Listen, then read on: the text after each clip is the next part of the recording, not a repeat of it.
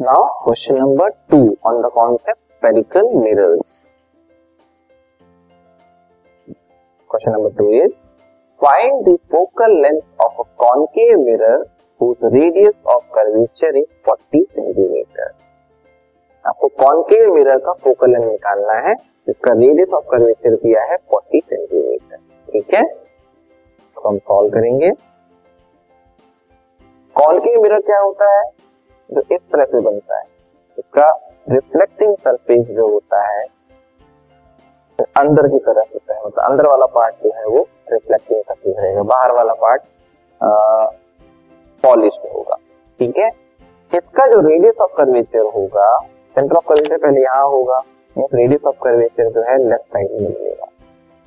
ठीक है, जो कि हमें नेगेटिव लेना है. ठीक है, तो वैल्यू जो दी है forty centimetre, radius of curvature negative forty centimetre लेना.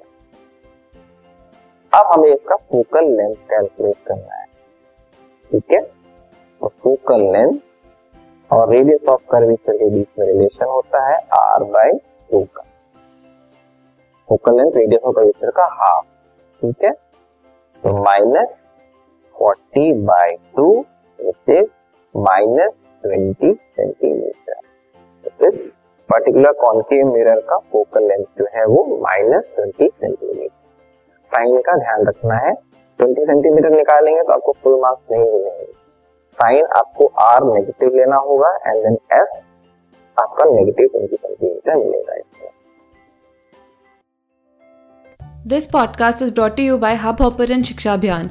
अगर आपको ये पॉडकास्ट पसंद आया तो प्लीज़ लाइक, शेयर और सब्सक्राइब करें और वीडियो क्लासेस के लिए शिक्षा अभियान के यूट्यूब चैनल पर जाएं.